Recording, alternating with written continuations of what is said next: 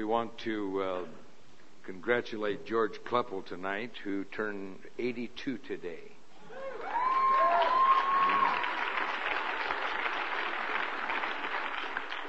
He's got a lot of work. He has to hurry and get it done. He's only got about 20 more years left. The Lord tarries.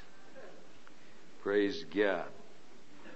We appreciate George and Katie work in the tape room. Romans chapter 10. I want to preach this evening from this passage of Scripture. Very simple sermon on faith, and yet it is very, very profound. And as I was pondering on this, faith is probably one of the most misunderstood subjects in the Bible. There are multitudes of books that are written on faith. There are all kinds of approaches to the subject of faith.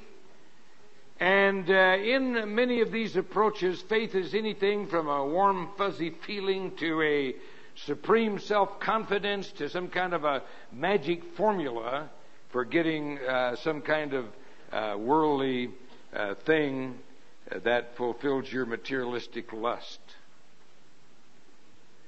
And I want to minister in the Bible this evening, and in this passage has some tremendous statements. I haven't always understood what is in this text, but in the book of Romans chapter 10, the Apostle Paul gives us an insight, and in this insight he begins to trigger our minds to some understanding of the dynamics that have to do with faith, and I believe it will give you some understanding. Beginning with verse 6 of Romans 10, says, "But the righteousness of faith speaks in this way.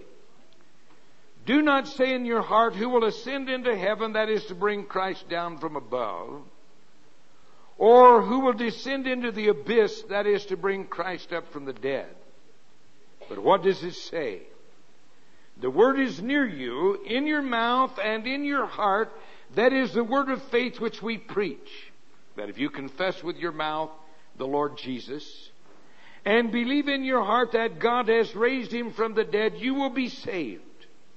For with the heart one believes unto righteousness, and with the mouth confession is made unto salvation. For the Scripture says, whoever believes on him will not be put to shame. There's no distinction between Jew and Greek, for the same Lord over all is rich to all who call upon him. For whoever calls on the name of the Lord shall be saved." In this text, it gives us three powerful insights. All of these are crucial. All of these are revelatory. All of these are action words. All of these are tremendous keys that will help you to understand how to release your faith and to see God move in your behalf. The first thing I want to examine with you is that faith is something you believe. Now, it is not politically correct in our generation to be a person of faith or to be a person who believes. I was reading an interesting comment a couple of days ago. It was a radio talk show host, and he said something about those people who believe Jesus is the answer to all their problems, because some book no real scholar anywhere takes seriously as anything more than an example of allegorical literature says he's going to come back and save them someday. They make me sick. Now, 4 or 5 decades ago, somebody would have lynched him before he got out the door. But today, he's applauded because he is said to be politically correct. If you're a believer tonight and you have strong convictions, you wear a label anywhere from the radical right to a religious fringe group, a religious crazy, or a fundy, some of them call them. And so it is not politically correct tonight to believe. But I want to point out that this is a foundational concept, and in the text that we have says, with the heart one believes. Now, this word heart is the word cardia. It is a very insightful word, and what it literally means, it has to do with the deepest springs of your being. Now, I don't know how many of you here have ever seen a spring. Has anybody here has ever seen a spring, a real live spring? I'm dating myself because some of the words that are here, people, the only spring they've seen is the faucet over the sink, and so that's where water comes from. A spring is a sight to behold, a genuine spring. As you gaze upon a spring, it somehow bubbles up from the depths of the earth. You can't see where it comes from. It's life force, and the flow of this is waters that are coming somewhere from the unseen depths of the earth. And it bubbles up and springs up, and it's a beautiful thing to behold. And this is the word that is used here. This word cardia means the inner being of the personality. It is beyond the surface concept. It is beyond something that is seen easily. It is the deepest springs of the soul and the being. That's what he's talking about. That this is the imagery that is there. What is being propagated or is being spoken there has to do with the entire rational being, has to do with our entire mental, our emotional, and our moral elements, and all of these flowing together like a spring flowing from within. All of these have locked on to and believe, and the entire personality believes. So there's a link this evening between believing what God says and a miracle demonstration. In the book of Isaiah chapter 53:1, the Bible says, "Who has believed our report, and to whom is the arm of the Lord revealed?" There's a link tonight between believing and seeing God move in supernatural power. And that believing isn't just simply a mental concept or an assent that someone believes that they believe some religious things.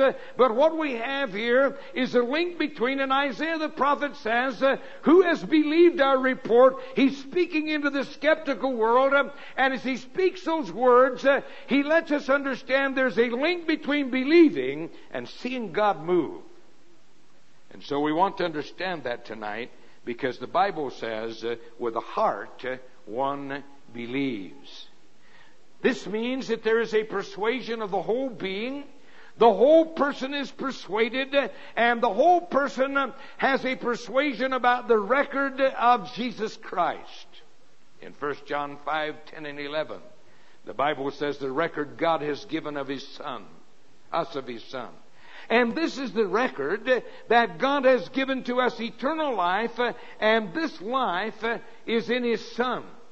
To believe tonight means, first of all, primarily, that we believe the record that God has given, and essentially this evening as we're sitting in this building, we are believing the record that God has given us of His Son. This book contains the record of Jesus Christ. In the book of 2 Chronicles chapter 20, verse 20, the prophet says, "Believe in the Lord your God, and you shall be established. Believe His prophets, and you shall prosper." So what we have here is a persuasion of the entire personality, and that persuasion has to do with God's revelation of Himself in Jesus Christ. Jesus said in Mark 9:23, "If you can believe, all things are possible unto him that believes." And Jesus emphasized that this is absolutely essential. There are two blind people that came to Jesus, and as these two blind people came to Jesus, they wanted Him to heal their eyes, and He said to them, "Do you believe that I'm able to do this?" Now, belief this evening is linked to God's supernatural power, and believing the record that God has given of His Son is an absolute necessity. And so as we begin to look at this, Jesus emphasized this is absolutely essential, and this is why the Apostle Paul writes in Romans 10, and he says to us these words, "With the heart one believes." There's a ruler of a synagogue. He had a daughter that was at home, and this daughter was desperately ill, and Jesus was on His way to bring healing to that daughter when the messengers came and said, "It's too late. She's already died." And as Jesus heard these words, He turned to the ruler of the synagogue, and He said to him, "Do not be afraid, only believe." Now tonight we're talking about the inner depths of your being. We're talking at the deepest core of your personality. We're not talking about a mental ascent. We're talking about with the heart. And this is why the word is used there, the word cardia. It means the deepest inner well springs of the spirit life, the mental, the emotional, the moral, the rational. And the Bible that we hold in our hands is a history of people who have believed God and what has happened to these people. One of these is Abraham. The Bible says Abraham believed God, and because of that he's called the father of the faith. In Isaiah 43 verse 4, God says concerning these people, and I want to say to you something this evening, that when God finds someone who believes, He will move heaven and earth on their behalf. That's how precious it is in God's sight. And He says, I gave Egypt for your ransom. Since you were precious in my sight, you have been honored and I have loved you. Therefore I will give men for you and people for your life. Here is the issue. The issue is believing. Believing with your heart. And when God finds someone that we believe, He will move heaven and earth on their behalf. This is something that you believe. When we talk about faith, we're talking about something that we believe. Faith also this evening is something that you say. Words have a powerful history in the Bible. In Psalms chapter 78 and verse 41, is one of the most astonishing statements in the entire Bible. And it literally says that these people limited the Holy One of Israel. Now this is an astonishing statement. Here's God who is omnipotent. Here is God who has all power. And yet this scripture says that here are a group of people, and these people were able to limit God's working in their behalf, or they marked out, or they set a boundary by their words against God's working on their behalf. And the word literally means they set marks or they set limits. And here is God who's working in their behalf. He wants to move in their behalf. He wants to do something for them, but they spoke words that set limits or put boundaries beyond which God was not able to work. You say, well, what was this all about? Well, here's a group of people, and these people spoke against God.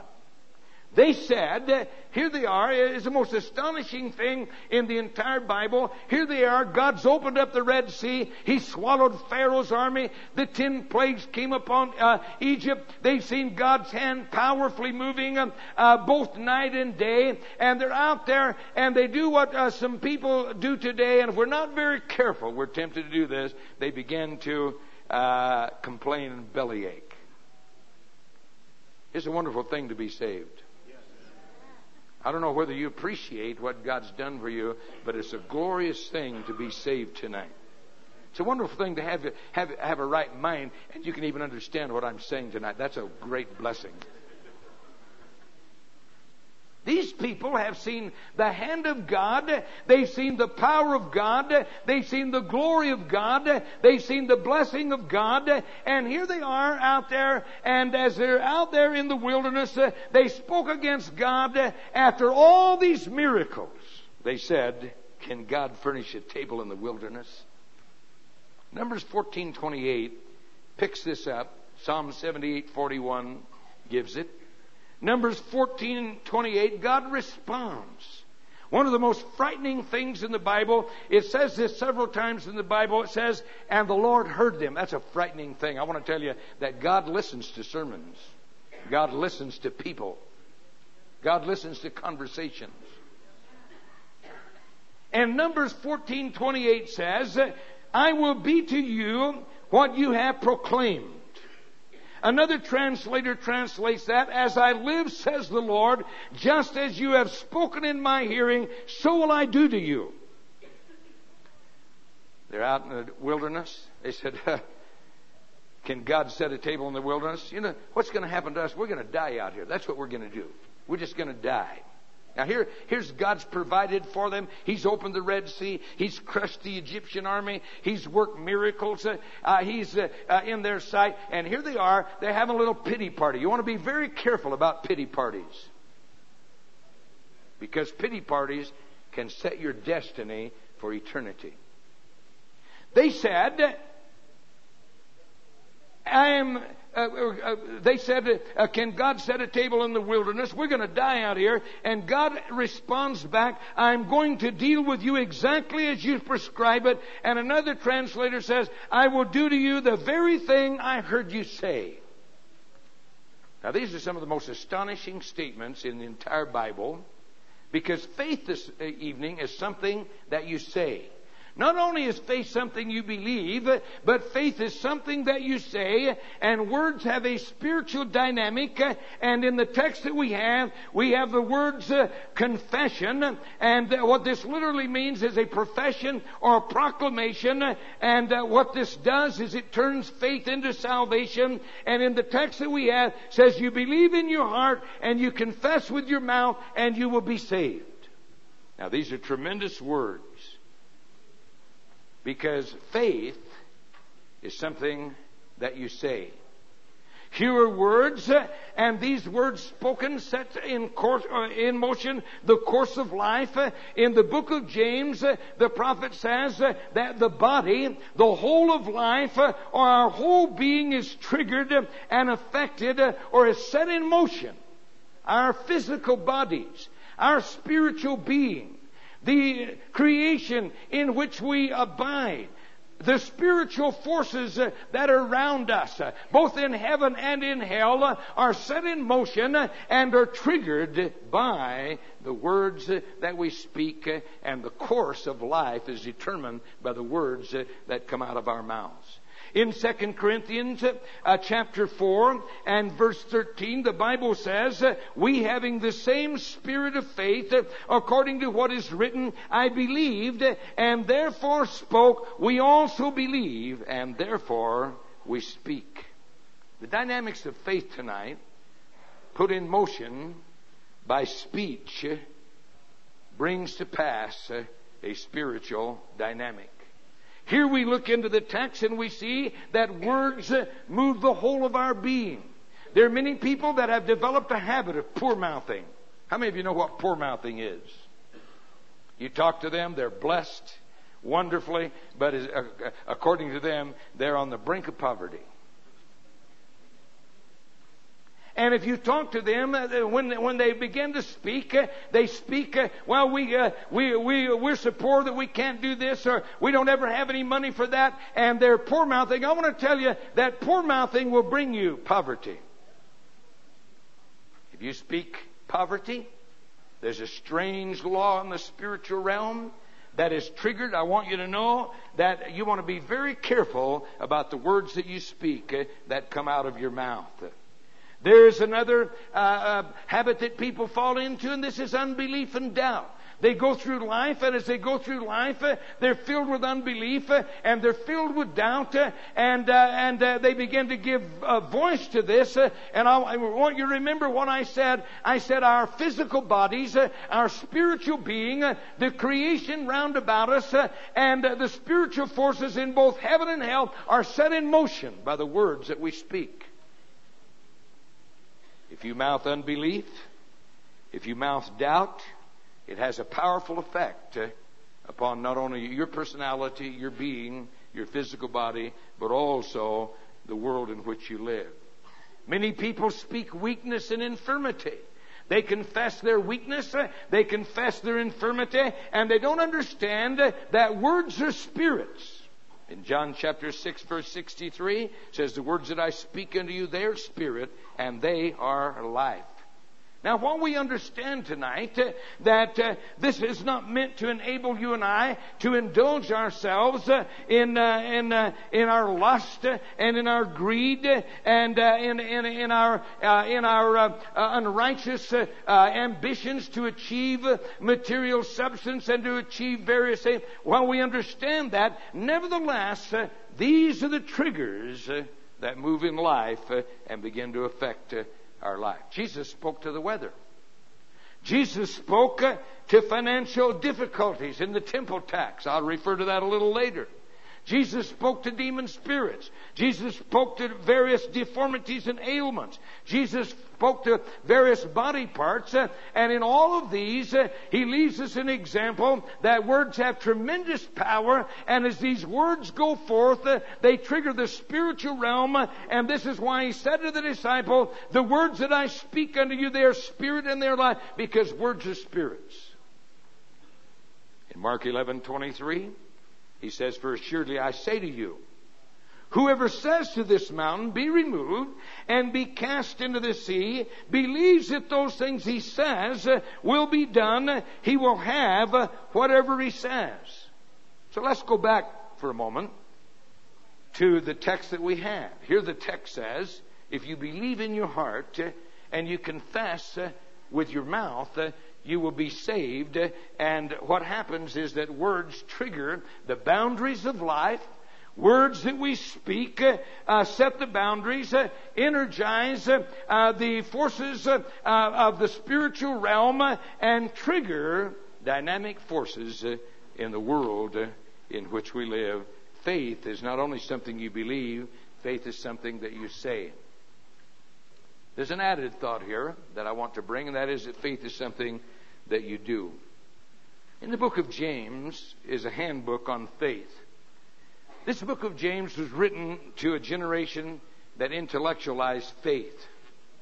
And as he writes this book of James, he writes because to them, faith was simply concepts and theories, and it was platitudes, and they put faith in a theological realm and removed it from the practicality. And so he writes, and as he writes, the theme of the book of James is that faith without action is dead. This is the underlying thought that is there, and his entire proposition is that you need to act. If you have faith, you need to act. And so as he begins to proclaim that, he says that if you will act, the man that acts is blessed in what he does. And he goes on to say that faith without works is dead, being alone. Now this is a powerful revelation because faith is also something that you do. See, real faith acts. Here in the text, he says, calls on the name of the Lord and shall be saved. This is not a theological concept, and faith is not simply a concept here. This is something that an individual must take action, and as they take action, they must put their faith into action and actually begin to act upon the word that God has given in Jesus Christ. This word saved is the word sozo. This word is a beautiful word that encompasses all of our salvation. It has to do with forgiveness of sins. The word sozo, this word saved, is used concerning forgiveness of sins. This word sozo is used concerning the healing of our bodies. It is used, this is the word saved. It is used concerning deliverance from demon spirits. And all those three facets are encompassed in this wonderful word, saved.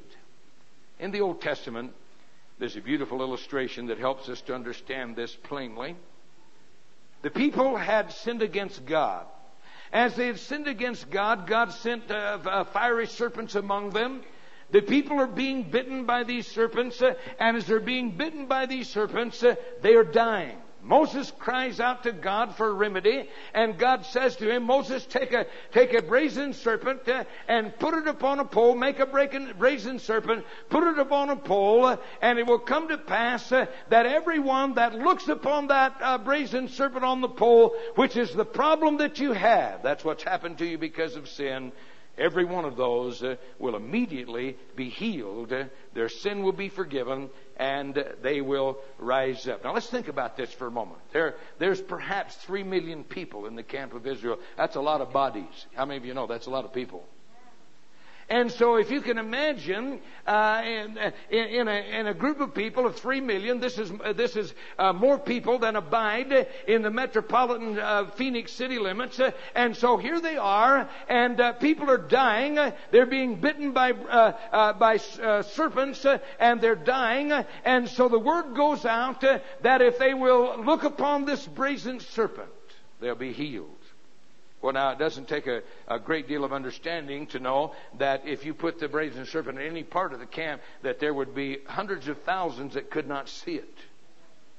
So this meant that the message had to go out among the camp, and as the message went out among the camp, the message was that God has provided a remedy for those that have been bitten and are dying, and the people that are looking upon that serpent and have believed what God said are wonderfully healed and forgiven of their sin. The word went out. This means then that those that are bitten would either had to make their way there quickly, or someone would have to carry them within sight, and the Bible says very plainly that the moment that they looked upon in an act of faith, that faith is taking God at His word. God said, if you'll do it, I'll heal you.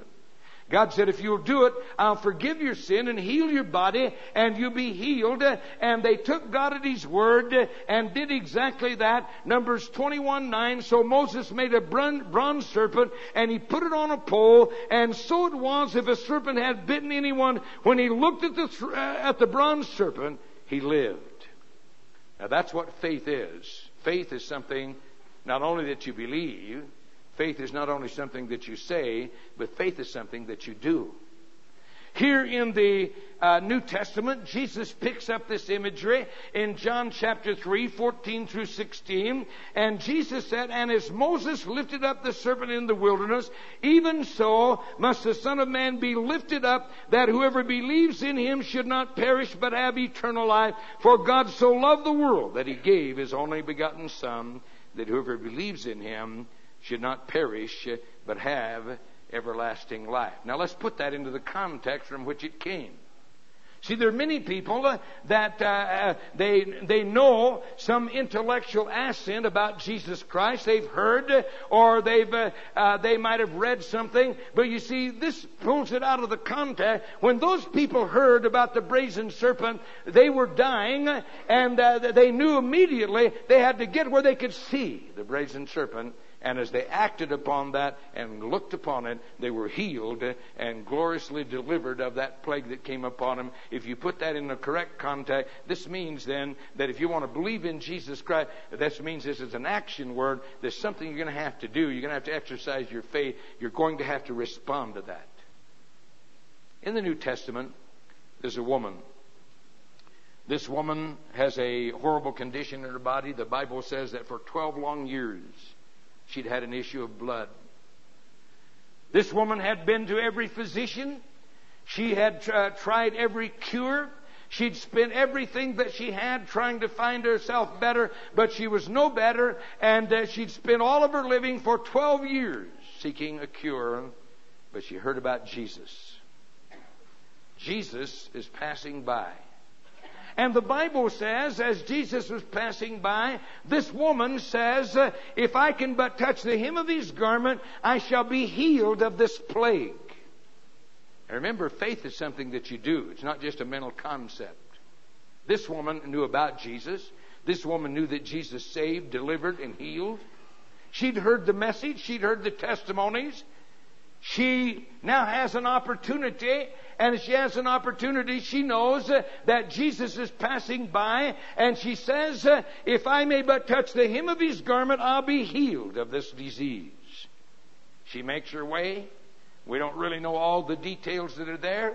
Commentators speculate about the difficulty she would have to get to Jesus because of the press of the crowd. We don't really know all the details. Some have speculated that perhaps because of the massive multitude that were around Him, she might have even had to crawl on her hands and knees through the legs and make her way to be able to get near Him. But she touched the hem of His garment, and instantly she was healed of that plague. This is what faith is. Faith is something that you do. And so we see this in several places in the Bible. I mentioned Peter. Peter is one day talking with those who are talking about religious things, and they accuse him of not paying the temple tax. He doesn't have any money to pay that tax. Jesus comes in and tells him a little parable, and then says to Peter these words, nevertheless, lest we offend them, you go to the sea, you cast in a hook.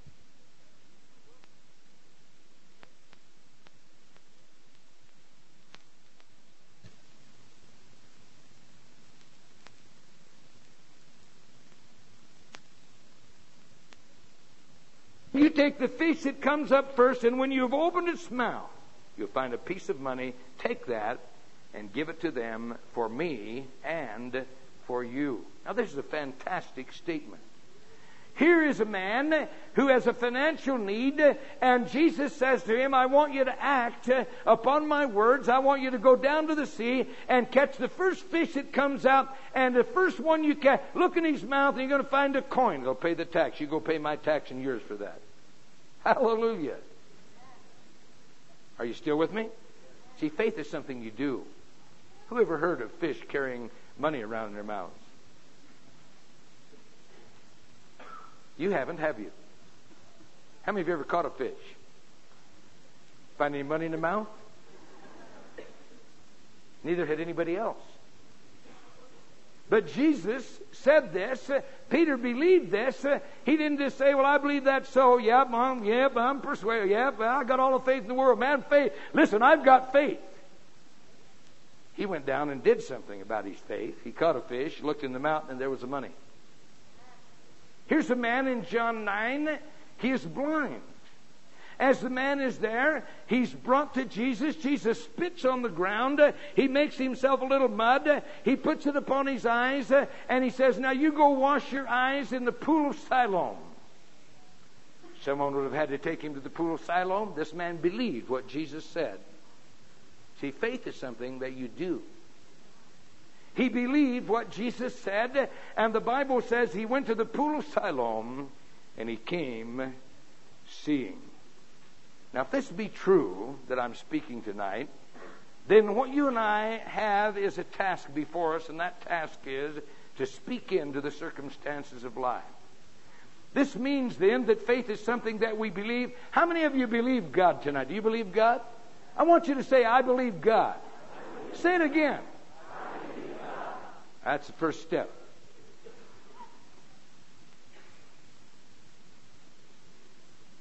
You believe, you speak, but then you have to focus your faith on reality. If this be so that I've spoken tonight, then what this means is that if you will believe God and begin to act, you believe in your heart. Remember, I said this is from the innermost being of the human personality down in the springs, the cardia of the personality, the inner springs of the being. Then this means that you can believe for your marriage. It means you can believe for your job. It means you can believe for your body. Means you can believe for your relationships. Means you can believe for your ministries. It means you can believe for your nation. This means you can believe for your city. How many of you hate what you see about America right now going on? Anybody get upset about queers that are marching openly and the lies, the people that are in public places that lie through their teeth? I mean, it upsets me big time. How many of you get upset about that? How many of you get upset about tax and spend, tax and spend? April 15 is coming up, and I want to tell you, they shot me a jolt. You just say, well, that's Democrats, that's what it is, and then Republicans are just as bad. Or do you do something about it? See, God answers prayer, folks. We're dealing with spiritual forces. See, the creation is spiritual. And so if what I've said is true, this means that you and I can believe in our heart, that we can speak with our mouth, and we can begin to act upon what we've prayed, whether it's our physical bodies, whether it's our ministries, whether it's our relationship, whether it's our church, whether it's our city, our nation, regardless of what it is, this means that we begin to affect the world in which we live. So I've seen dozens of people gloriously healed when they acted upon what I had spoken, the prayer that we had prayed, and as they acted, they believed in their heart, they spoke the words of faith, and they acted. I've seen dozens and dozens and dozens and dozens of indescribable miracles that God has done because they believed, they spoke, and they acted.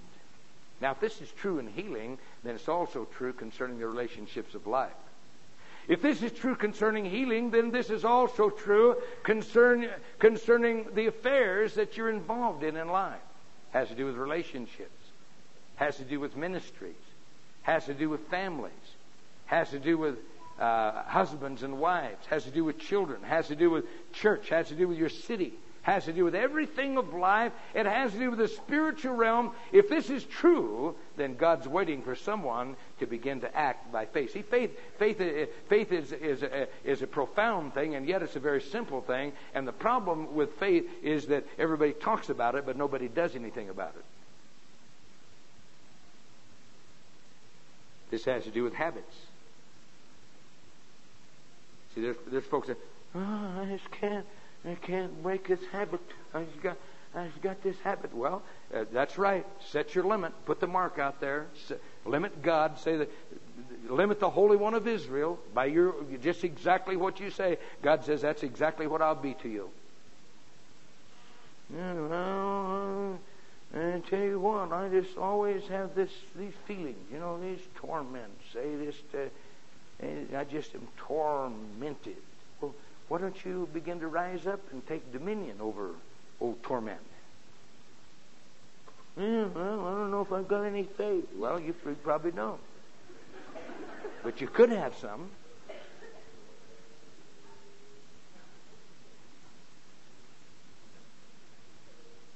Temptations. Well, God knows how weak I am. Yes, He really does. And you haven't helped it a bit by confessing that you're weak.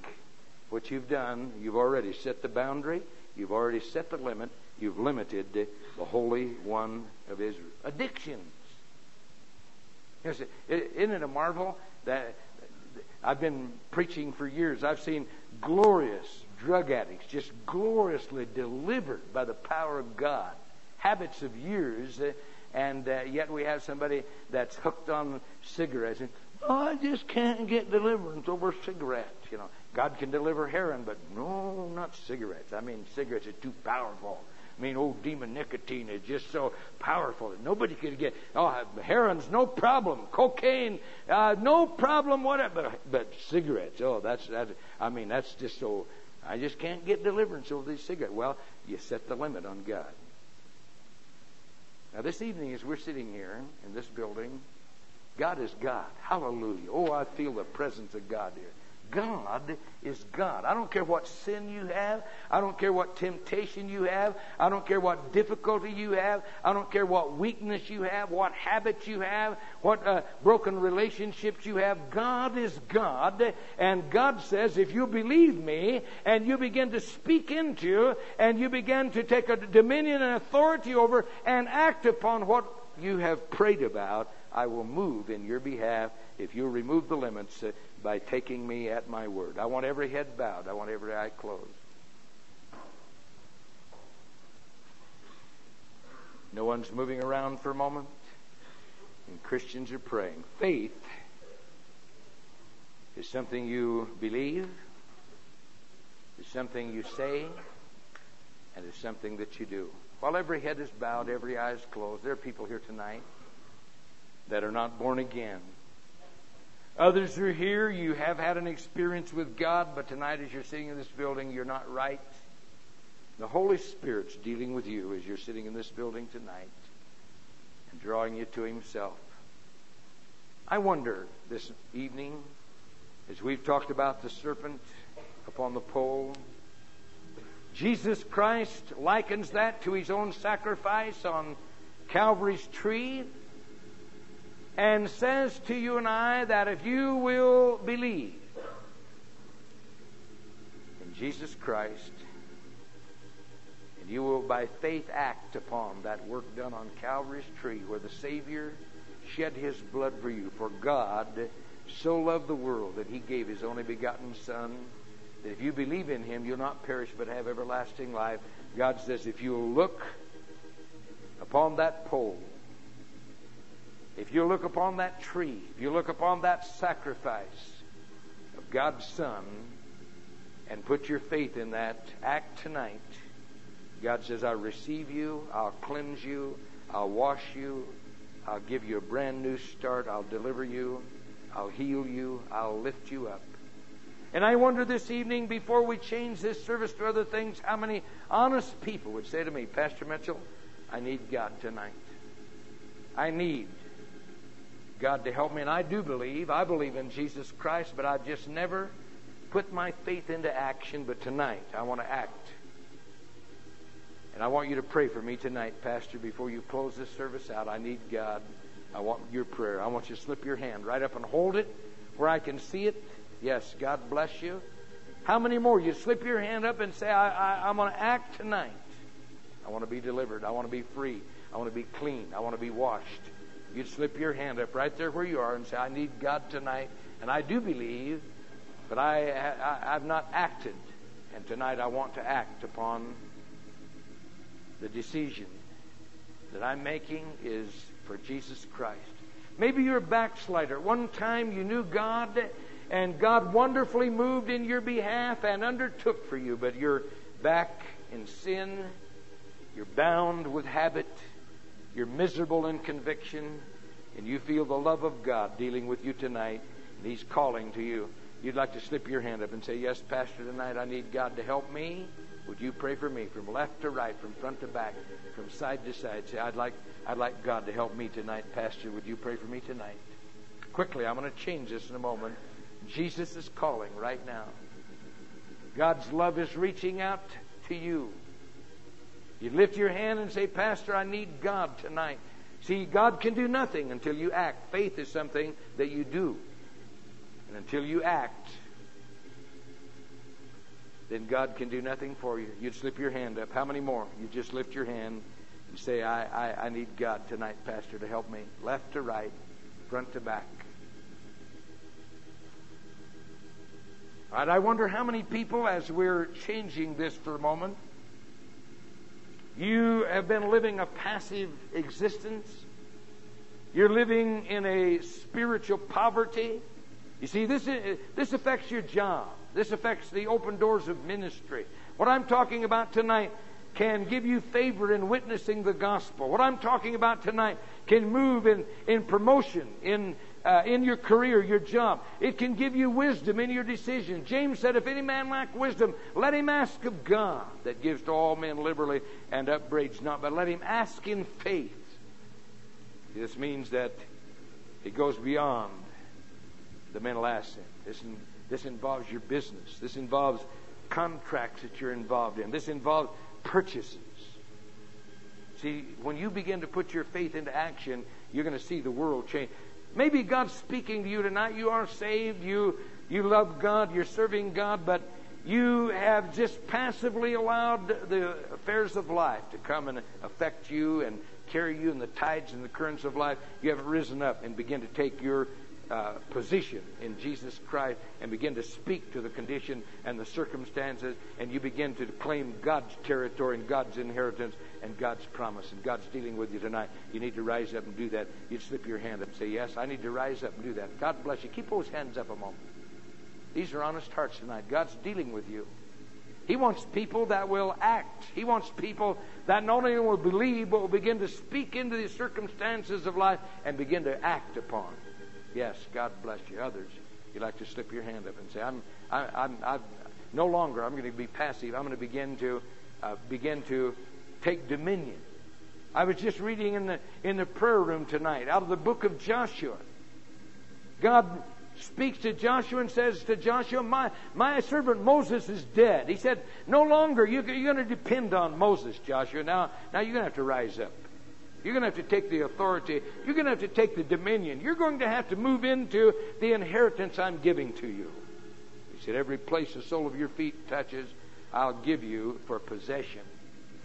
Conversely, that means then if Joshua is not willing to take territory, then he's not going to possess it. How many more? You'd slip your hand up and say, yes, I'm a believer. I do believe. I am saved. I love God, but I'm living a passive existence. And I'm going to begin to rise up and begin to believe God. I'm going to lay hold of God. I'm going to begin to press the battle to the gate. I'm going to begin to speak in to the circumstances of life. In the name of Jesus Christ, I'm going to begin to take territory that belongs to me in Christ. Anyone else? You slip your hand up. I'm going to change this in just a moment. All right, we're going to stand. We're going to sing that chorus. Oh, how I love Jesus. These altars are open. I want everyone that lifted your hand to find a place to pray. I want you to begin to speak into the issue that God's dealing with you about tonight. As we sing this for a moment, let's wait upon God. And oh, Jesus, and oh, who believe, we do exalt and glorify your name. Praises wait for you, Lord. We love your name and exalt you. We glorify you and thank you, O God. Wonderful Jesus, wonderful Jesus. While you're bowing there, I don't want to conclude until you have taken dominion and verbally spoken into the issue of the heart. Those of you that are standing, I want you to bow your head for a moment. I want us all to begin to pray for these dear people. I want us to, in unison, begin to speak into jobs, employment, businesses, families, ministries, doors of opportunity, city and nation, individual lives and circumstances of the world. I want you to begin to speak into these right now. Those of you standing, bow your head. Begin to pray out loud. Let's begin to lay hold of God right now. You speak out whatever the issue is and the need of heart. God, right now, in the name of Jesus Christ, we come before you, Lord. We do believe. We plead the blood of sprinkling right now, covenant blessings. We release all spiritual blessings in heavenly places in Christ. God, we cast off the spirit of sodomy off of our nation. God, we cast off the spirit of murder in abortion off of our nation right now. God, we cast off the spirit of witchcraft and sorcery right now in the name of Jesus Christ. We cast off untruthfulness and lying that has laid hold of our nation. God, we cast off the unclean spirit, the perversity that has gripped society. God, we claim deliverance and salvation. We claim cleansing, purity and holiness. We release blessing. Father God, we release forgiveness and love. We cast out hate and bitterness. Lord, we cast out vengeance and resentment. We cast off all these forces and iniquities that divide and destroy.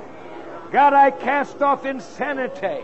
I rebuke the foul powers of habit and addictions that have laid hold of our nation. Oh, God, in the name of Jesus Christ, I release blessing, open doors of opportunity for these people. God, bless these that are faithful. Minister to these that are unemployed. God, minister to these that are desperate and broken in heart and soul. I pray that minds shall be restored, afflictions shall be broken, chains of habit and bondage will be cast aside right now. Oh, God, we believe your word right now. We believe you. We speak into the issues of life. We speak blessing and salvation. We speak revival and visitation from heaven. Oh, God, right now, bow down the heavens. Holy Spirit, come forth upon us even now. In the name of Jesus Christ, let the spirit of wisdom and revelation in the knowledge of God fill this place. Let the fires of evangelism be kindled. Oh, God, let our hearts be set afire in this place tonight, I pray.